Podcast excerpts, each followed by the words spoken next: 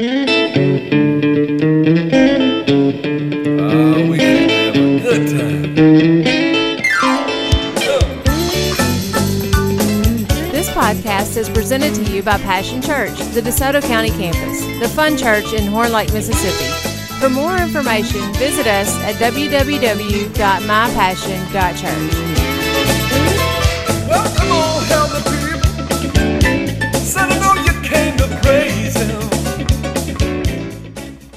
Romans one seventeen says, "For therein is the righteousness of God revealed from faith to faith." Your right standing with God, the right ways of God doing things. How to know if you've lived a good life. It's revealed from faith, baby faith, little faith, hardly no faith at all, along the journey to bigger and better and stronger faith. From faith to faith, the righteousness of God, the right ways of doing things, the man that I want to become is revealed from faith to faith. As it is written, the just shall live by faith. So if you don't live by faith, if you haven't started your faith journey, then you don't want to be there on your deathbed that day asking those questions, because you don't want to hear the answer. We've This is the second part of a series we began entitled By Faith. By Faith. And today's message is entitled An Extraordinary Supernatural Life of Faith. An extraordinary, extra, bigger than ordinary, supernatural. See, we can either be ordinary or we can be extraordinary. But if we're extraordinary, then we'll see the super on our natural. Because God will get involved in this life of faith. They're extraordinary, supernatural life of faith. To be able to look back and say, I lived by faith. Of course, I didn't always live by faith. I grew up in a rough neighborhood, and I had rough friends, and I was one of the roughest of them. And I remember in the group that I ran with, if you made an A in high school, they'd make fun of you. In my high school, you were still supposed to make C's. That way you're showing the man that he don't control your brain. Education's for sissies, you know. You don't let anybody tell you what to do. And boy, if you wore one of them Izod shirts with the alligator on it, they would beat you up because you was being a prep, you know, in my school. They wanted to... My grandmother gave me one of those nice thirty dollar Izod shirts for Christmas one year. And just to show my disdain, I ripped the alligator off and went to school with a big hole in my on the front of my shirt. That's how, I, let's just say it like this. I put the E in ignorant.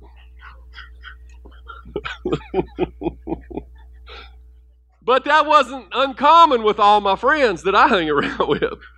My only aspirations back in them days was to be the next Ted Nugent. You know, I didn't have, I didn't know where I was going, where I, and how to get there. You know, but I remember being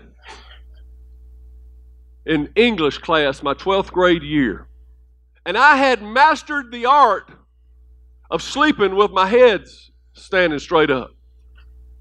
You know, throughout my high school days, I had learned to put my head on the desk and go to sleep. But now, so the teachers wouldn't find out, I'd put shades on, like them Burt Reynolds mirror shades, you know, of the day. And they couldn't see my eyes, and I would be sitting there looking like I'm just paying attention to everything she said, until I started snoring. And my, my English teacher was named Miss Williams. And I didn't like her, at least at first. She'd come over there and take them shades off, say, Mister Sheffield, you need to wake up, pay attention.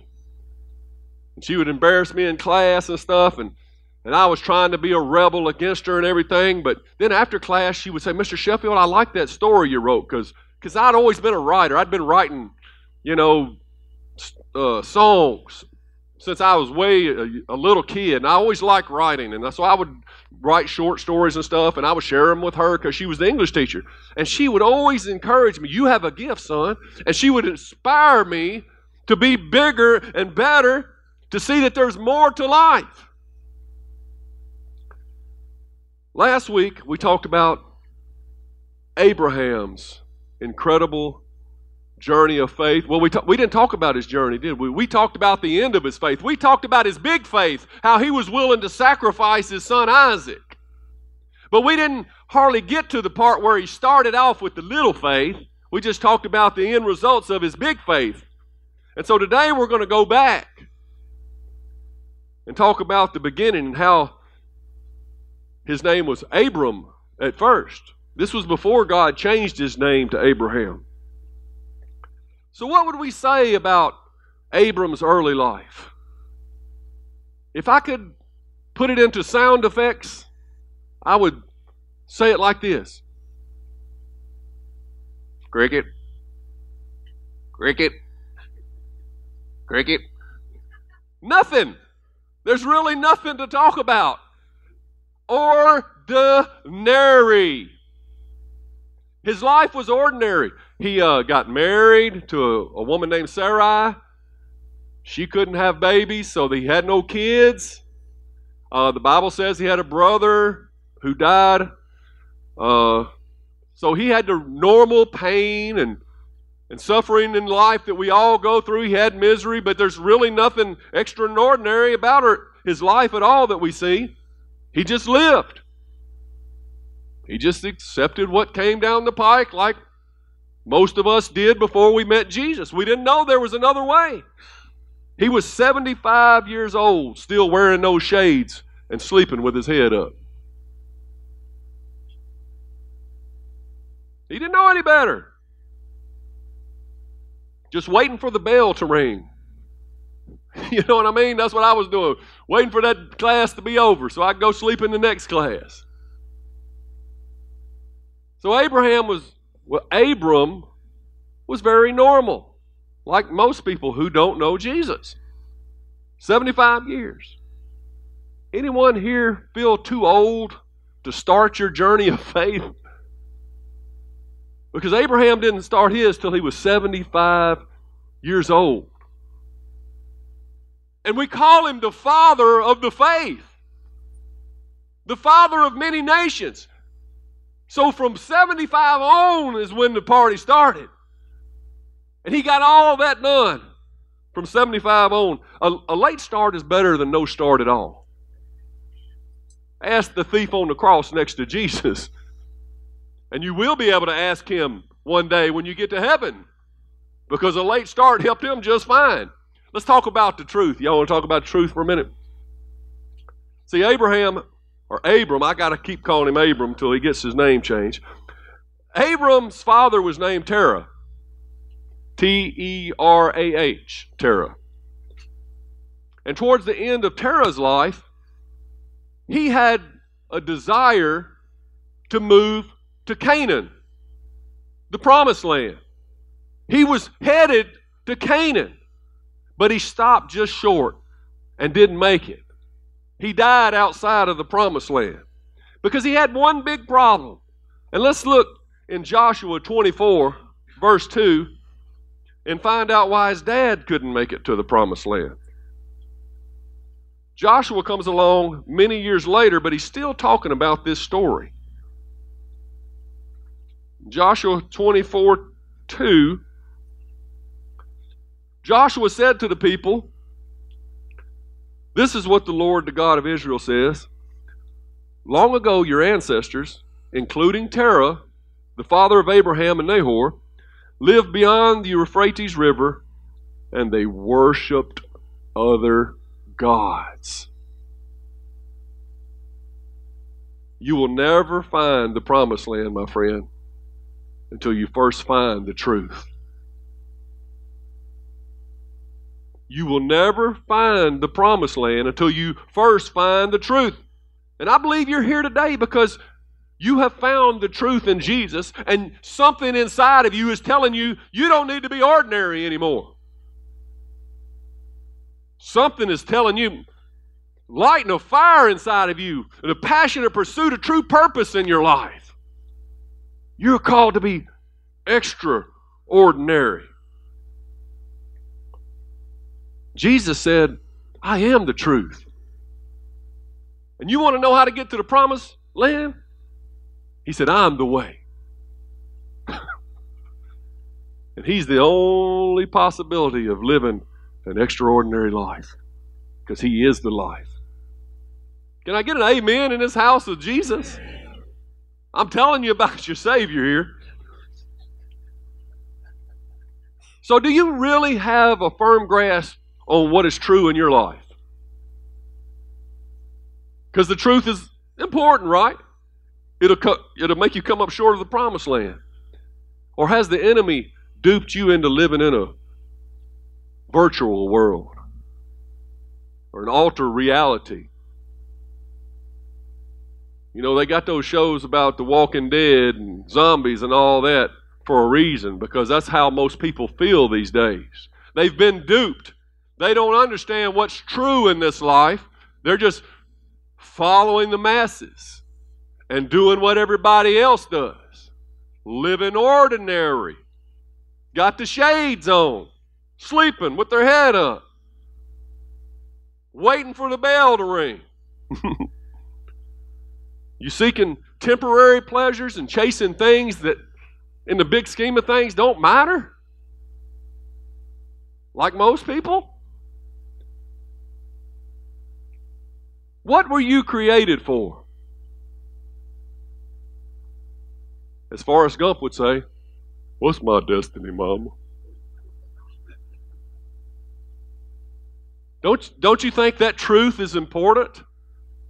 Don't you think it's time we wake up and take those shades off and see the light that God wants us to walk in? What are the things that will matter to you on your deathbed?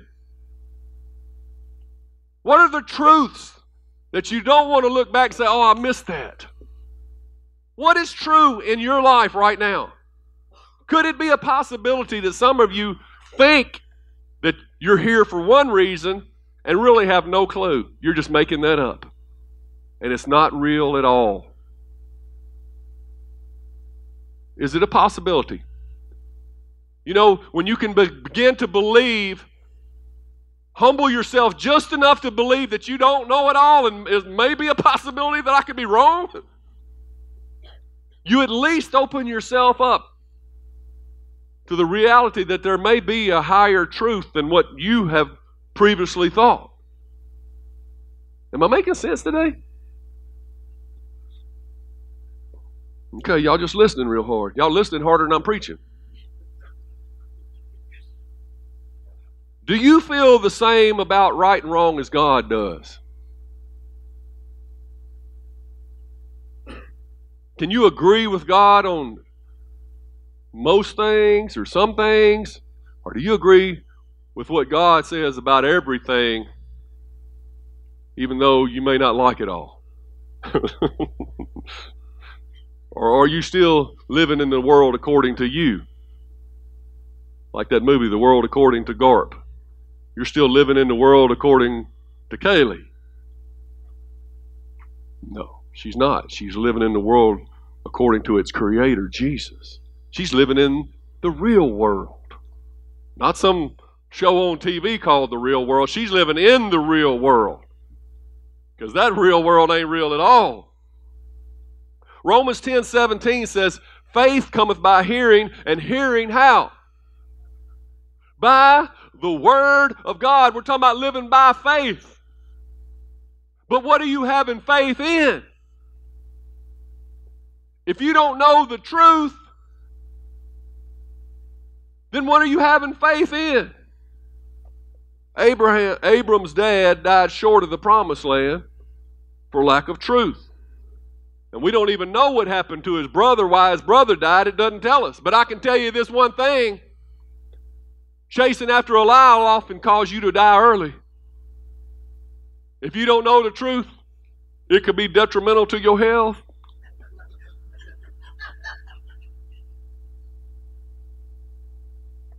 I was talking to a little kid playing a video video game the other day. And I said, let me tell you about Jesus. He said, no, I'm playing a video game. I said, but this is important. He says, well, this is important too. I'm going to do this when I get big. You expect that from a kid, right? You kind of understand that. But when you're in high school and wearing clothes like this will get you beat up, having an alligator on your shirt, you begin at some point to say, you should start knowing better. You should grow up and get with the program. Get with the truth. Stop playing childish games. Faith requires you to come to an eternal truth. If you're going to live by faith, you got to start dealing with the realities of eternity. Or your faith is misplaced and it will never be backed by the power of God. It'll be a powerless faith. If your faith is in, in someone other than Jesus, if it's in something other than the Word of God, you won't have the powerful backing of all of heaven on your side. You'll see no supernatural, extraordinary. You'll just have faith in meaningless things that don't matter. And that's not the kind of faith we want to have. Let's talk about comfort for a minute. That's what some of you wish I would turn away and go the other way. Let's not talk about my comfort. Turn to Genesis twelve. We'll see what God told Abram. Does anybody want to live an extraordinary, supernatural life of faith?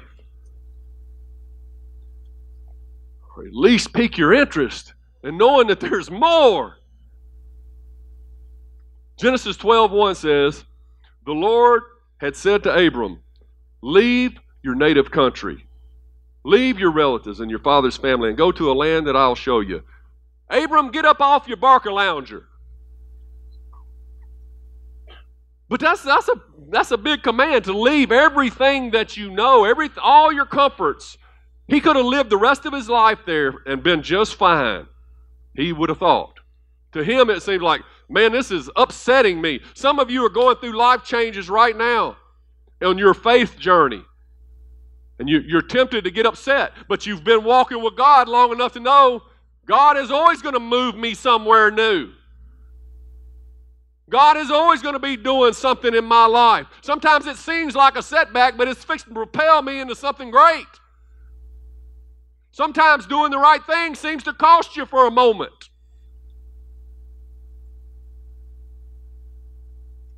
Verse two says, I will make you into a great nation. I will bless you and make you famous, and you will be a blessing to others. I will bless those who bless you, and curse those who treat you with contempt. And all the families on earth will be blessed through you. What a staggering promise to say that all of heaven's armies is with you, buddy. And if anybody comes against you, they're coming against me. How would you like to have God in your corner like that? All you got to do is step out and live a life of faith and trust Him. He's there for you. How dare you come against my servant? He said, if anybody blesses you, I'm going to bless them. All the families on the earth will be blessed because of you. And it has come to pass. He became the father of the faith, of the, of the many nations, of all who believe in Jesus have been blessed because God used him as an example of how the, to, the righteous live by faith. And we're studying him here today because he chose to get up off the barker lounger and live by faith. This extraordinary, supernatural life of faith, he chose it. over the comfort of just being like everybody else. And the Bible is chock full of promises for those who will believe and set out on a faith-filled journey. You activate the promises in this word by faith, by a decision that I want to follow you. But somebody's saying, because y'all always, you are the kind that read the fine print, but at what cost? What's it going to cost me? And it cost you. It cost you.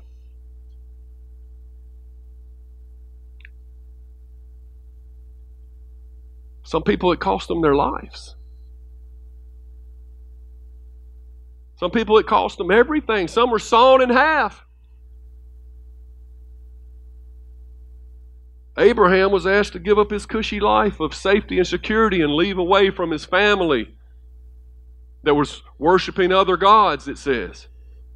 To be a nomad and not to try to set up a permanent home in this temporary world. And see, some of us, we are so set on building our house in this temporary world that we can't see any eternal truths. We are blinded. We won't give up that house that, that we think is ours, and we won't move on with God. We won't give up even the car. Some of us won't give up a flower bed that we've been working on if God asks us to, because that's my kingdom. That's what I do. And if it comes to church or watering your flowers, you're going to choose watering your flowers. Let me not get too personal.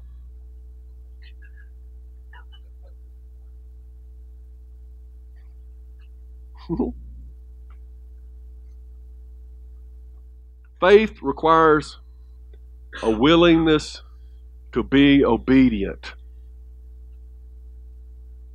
Faith requires a willingness to be obedient. And it also requires a willingness to sacrifice.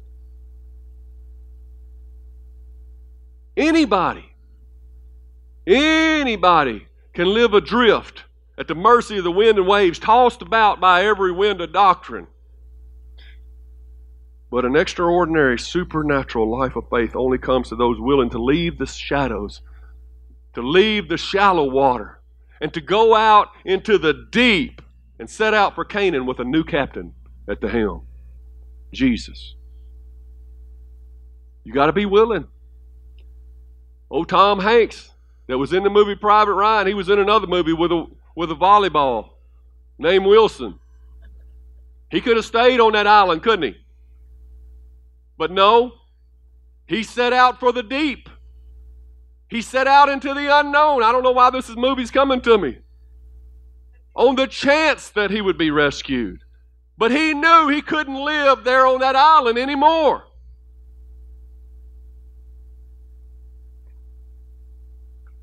Anybody can stumble down the wide path to ordinary. Anybody can do that. But a life of faith guarantees extraordinary.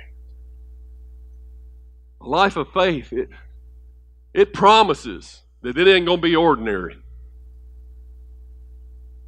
It isn't going to be safe out there in, in the journey of faith. It ain't going to be safe. But it's going to be extraordinary. Yeah, you say, but I'm, uh, Pastor, I'm, I'm an ordinary person.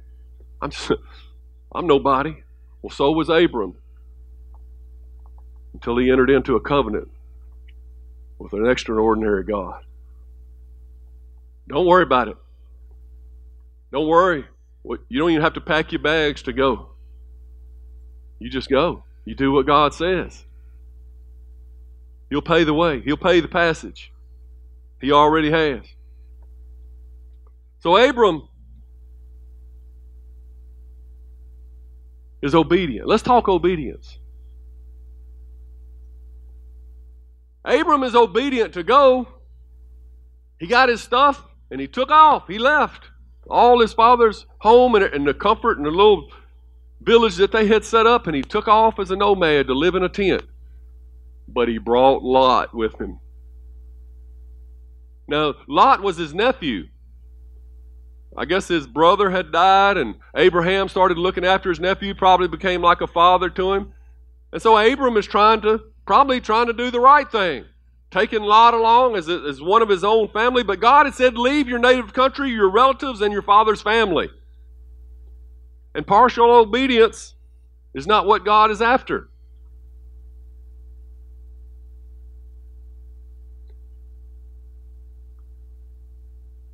But he went, and that's a good start,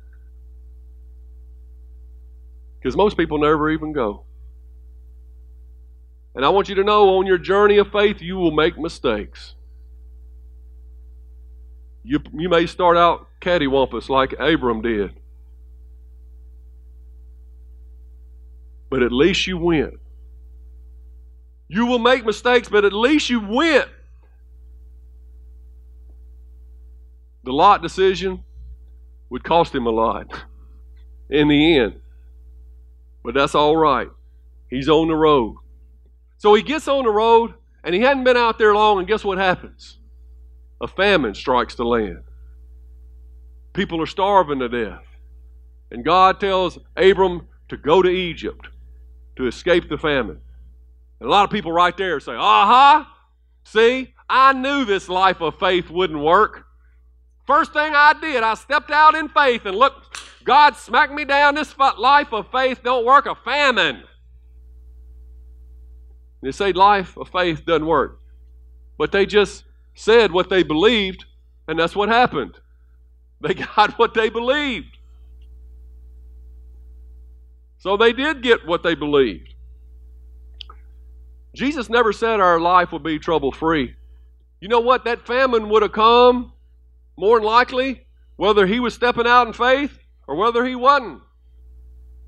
If you had the right perspective about it, you'd be like Abraham and realize that God is helping you escape the famine.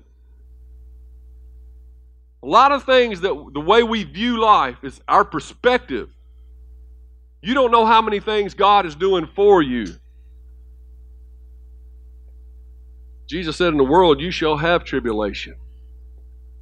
But he didn't stop there. He said, be of good cheer. I've overcome the world. If you're trusting me, if you're walking with me, man, we're going to get through this together. Some of you go through hard times in your faith. And you wonder if God is even caring, but he's there with you in that. Everybody is going through those things. But he is helping you stand in the midst of the fire, in the midst of the trial. He's keeping you afloat out there in your night at sea. It's the way you look at things. Are y'all still thinking real hard, or am I just preaching real bad? Okay. But anyway, like I said, you make a lot of mistakes at first because you don't know God's ways yet. He's just now starting to walk with God. So Abram takes his wife Sarai, and they head to Egypt. But right before they get there, Abram thinks to himself, oh no, Sarai is beautiful. Now he's seventy-five, she's sixty-something. I think she's ten years younger. She's sixty-five, but she is so beautiful that he is scared to go into Egypt with his wife into this foreign land. He said, they're going to see you, Sarah, and they're going to kill me and take you as a wife. So he talks to her and gets her to agree to, that she's his sister. And so Abram lies. Yeah, she, she technically she was his sister, a half-sister from another mother or something like that. So, and, and that's, that's a good point. A lot of us do that. It's technically true. I don't even know what that means. She was his half-sister, so he's playing that card, you know. But so she gets there, and sure enough, Pharaoh, king of all Egypt, gets an eye for her, and he wants to marry her. So he tries to marry her, and God strikes Pharaoh's house with a plague. Him and all his loved ones, and he's like, what's going on? And God speaks to him and says, you better not touch that woman. You better not. And so Pharaoh goes to Abram and said, what have you done to me? Why'd you put me in this position? God's going to kill me. He said, you go, take your wife and leave. And here, take some sheep and cattle and some money. Just go. And so Abram leaves with all this stuff. And you're thinking to yourself, is God blessing Abram for lying? Is God, is that the way it works? I knew lying was good. See, some of you, that's why I said that. No. No. Abram is just being blessed beyond his sin. It, he's not being blessed because he sinned. He's being be- blessed beyond his sin. Faith partners with God are often blessed despite themselves. Because God knows you're going to make mess-ups and mistakes along the journey. But because your life of faith touches so many other people, the call becomes more important than the individual. If you know what I'm saying.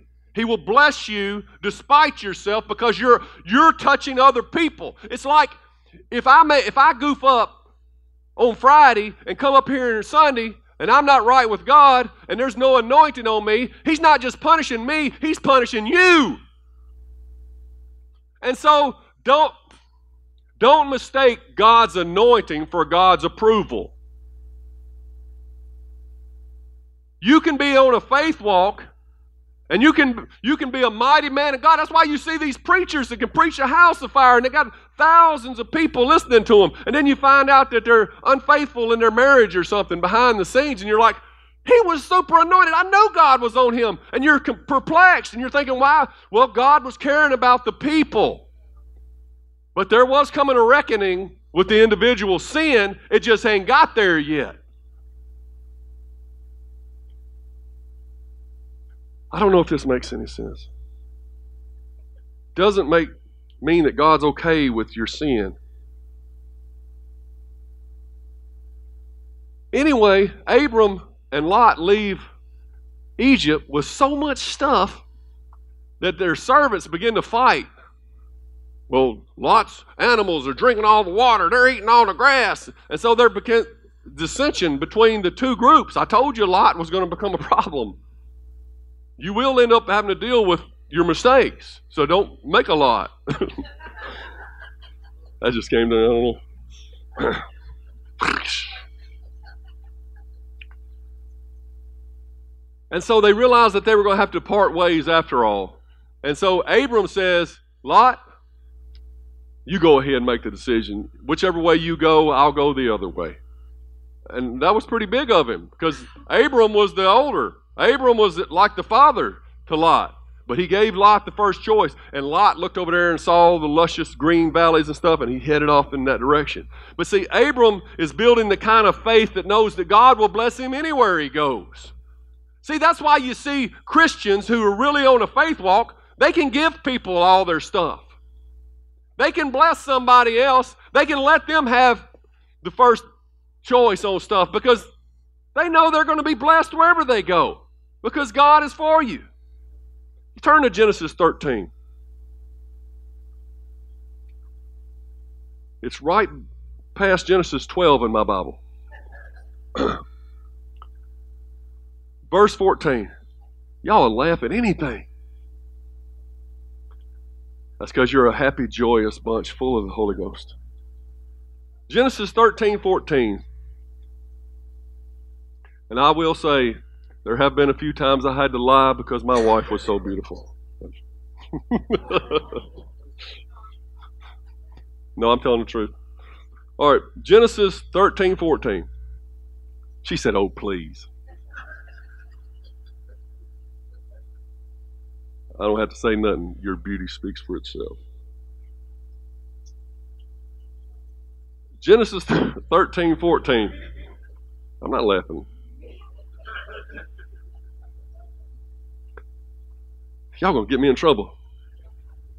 After Lot had gone, the Lord said to Abram, look as far as you can see in every direction. north, south, east, and west. I'm giving you all this land, as far as you can see, to you and your descendants as a permanent possession. Let me ask you something. The nation of Israel, who does that belong to? Palestinians? It belongs to the Jews. Don't be confused by what you see on T V. Palestinians say, I was there first or whatever. This was given as a permanent possession to the people of Israel. And if you're confused about why Christians support Israel, it's because that's who God chose to bring the old covenant through, and Jesus was Jewish, and that's who he brought in the Messiah through, and they are the apple of God's eye, and Christians should support Israel. No question about it. Before I was a Christian, I didn't understand any of this. And, it, and everybody was saying jokes about Jewish people and all these things. I don't do that anymore. I understand that where that's coming from, that is a darkness in the world. That's how you tell people are not from God, that the people are, are, are coming against what God has blessed. You remember what it said? He said, I will bless you, and I will bless everyone who blesses you, but I will curse everyone who curses you. Do not be against Israel, my friend. The land belongs to Israel. All of Israel, and the capital is Jerusalem. No question. Verse six, uh, sixteen, and I will give you so many descendants like the dust of the earth, they cannot be counted. Go and walk through the land in every direction, for I'm giving it to you today. As far as you can see, Abram. And see, that's what God will promise you. If you can see it, you can be it. If you can walk it, you can have it. You'll walk with me. I'll give you all this, and it'll be for your descendants. Lot, he wasn't walking with God. He chose a different direction. He chose to live among bad company. And he got in with a bad lot.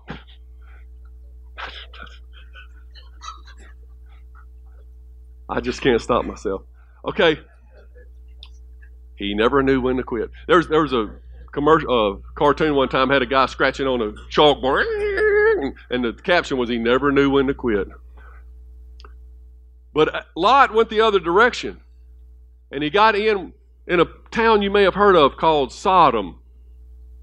It was right next to another town you may have heard of called Gomorrah. Sodom and Gomorrah, and he's in this group, and he's living amongst this. And let me tell you right now, you're going to have a real hard time living a journey of faith if you're living amongst bad company. If you're right there with them, I've been telling them on Wednesday night, sin is contagious. Holiness is not. Come out from among them and be ye separate. So he's living in a, in a bad company, and all of a sudden the tables turn against Sodom and Gomorrah, and these other kings, these other kingdoms, rally against them and destroy them, their, their towns, and take Lot captive and all his children and all his stuff. So Lot's over here not doing right. Abram's walking with God, and Abram hears about Lot, and it would have been easy for Abram to say, well, he got himself into that own mess. He done, he brought it on himself. It's not my problem. But he couldn't do that. Why? Because, because Christians can't act like that. If you're walking with God, you begin to feel like God. We could, we could look at all... See, that's what happens to a lot of people. They start their faith journey, they get saved, and now all of a sudden they got their nose in the air, and everybody else that ain't walking like me, I don't care about them. And that is the exact opposite. That is a big mistake on your faith journey. Because we are called to care about those who are making bad decisions, despite themselves. Abram could have said, it serves him right. But he was thinking, what would the Lord have me do? When you see somebody making bad decisions, don't put yourself in a place above them. Be willing to get in the fire with them. Let's talk about love. Y'all ready? We done talked about comfort. What we talked about? Obedience. We don't, y'all paying attention, aren't you? Let's talk about love. See, Abram risked everything to go after Lot. He went after him. He's going, he's, he's going to battle against four kingdoms. That's just one little household. He's got three hundred eighteen men. But he goes after him because extraordinary supernatural life of faith can only be fueled by one thing. L O V E.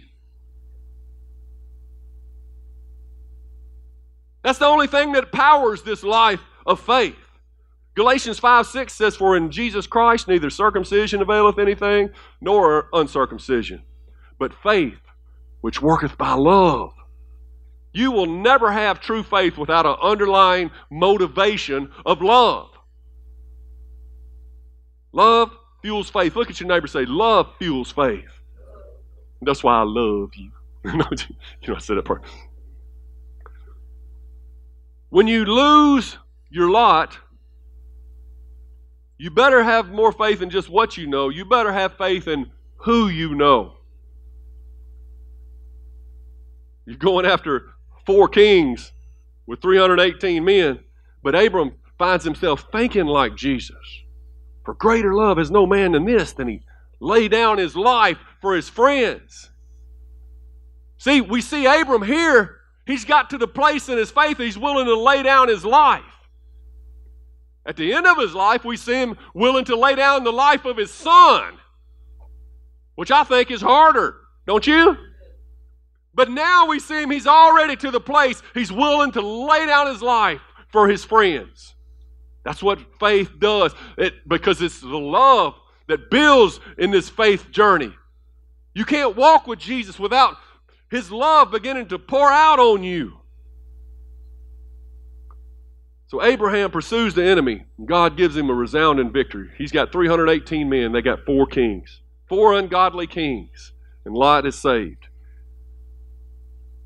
If you're going to choose this extraordinary supernatural life of faith, you better get used to seeing miracles. I tell you, I live them every day. I do. I see God's hand at work at everything I do. I know God doesn't hardly go a day without touching me in some sort of way and just saying, I'm here with you. I got you. And I see around me faith, miracles everywhere I turn. Do you have love? Of course, everybody here is going to say, yes, oh, I got love. Oh, I'm, I'm a loving person. I, I love my husband. Do you love them just as long as they're making you happy? Are you, do you still love them once they stop making you happy? Don't be so honest over there. The divorce rate in the church would suggest that we know very little about God's kind of love. It would suggest that the church isn't walking this supernatural life of faith. That many in the church are just loving with their natural kind of love that just loves you long as you're making them happy. True love is shed abroad in your heart by the Holy Spirit in fellowship with God. And it calls you to live a sacrificial life. That means, mm, I don't want to, but I'm going to do it for love's sake. It asks, what can I do for you? It asks, how would this make them feel if I do this?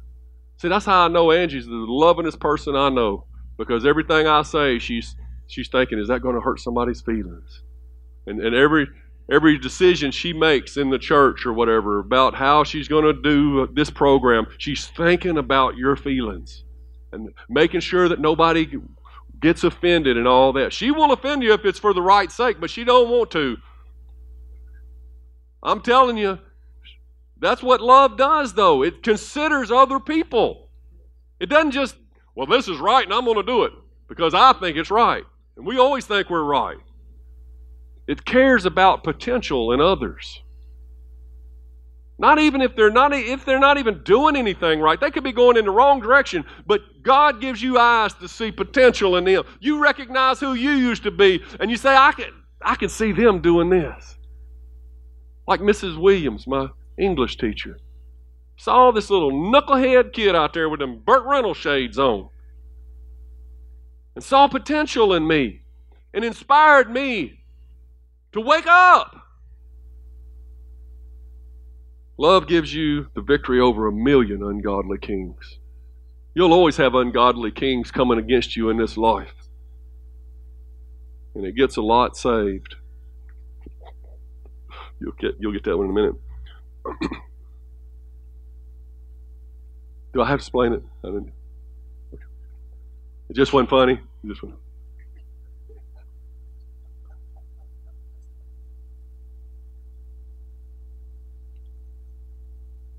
When you take those shades off, you stop sleeping through class, you stop just living ho-hum, waiting for the bell to ring, you take this journey of faith,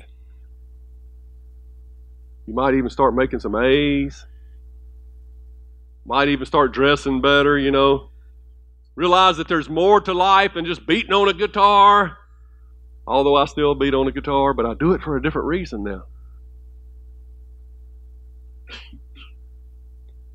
And little did I know that this little teacher at Whitehaven High School saw something in me that would become what I do. I am a writer. She noticed my gift way before I did. She inspired me to use my gift and see more about what I could do in this life. And God sends people like Missus Williams across your path. People that will see your potential when you don't even see it. When you ain't even caring about it. And they will speak into your life. And they'll send preachers like me here today to encourage you. But don't be ordinary. Don't sleep through life. Take your shades off. Come into the light. I recently was talking with my pastor, Pastor Vickers. He's your senior pastor from Montgomery. And uh, we were talking about something, and I can't remember exactly what it was, but I emailed him this. I said, Pastor Vickers, I've never been afraid to fail because I'm used to that. I've always been afraid to succeed. I know it doesn't make sense. But God has given me the capacity and faith these last few years to begin to believe for something far greater than I could have in the past. And I'm finding I'm no longer afraid to succeed. It's such a freedom. I said I'm expecting it and welcoming it now. Not just small success, but a worldwide God-sized success. It's because I'm trusting that it will be all His doing and not built on my feeble shoulders. I'm just along for the ride. And my only part is to be obedient one day at a time. And God showed me I can do that. I can love. I can be obedient. I can just do what I got to do today and hold on for the ride and trust that God can do the work through me. And then he responded this in his pastorly wisdom, his many, many years in the ministry. He said, so good, guy. And believe it or not, what you just shared, so many deal with. They just don't admit it. There is a ton of responsibility in success and virtually none in failing. Men especially face this deep within. One of the reasons most never follow their dreams or reach for more. Some of us are afraid to succeed, and it's more comfortable sitting in the Barca Lounger of ordinary. In our video clip that we watched, the old man's praying that his life would be counted worthy for the one who gave his life for him. And that's all I'm asking you to do today. There was one who gave his life for you. And I don't want to get to the end of my life and say I didn't give him everything. That I didn't go all in, whole hog, however you want to describe it, however the many ways that I have said it over the past few years. Despite the hardships, despite the setbacks, the famines, the mistakes that I'll make along the journey, I want to live a life for extraordinary, supernatural faith in the one who died and gave his life for me. So remember Jesus and step into that life.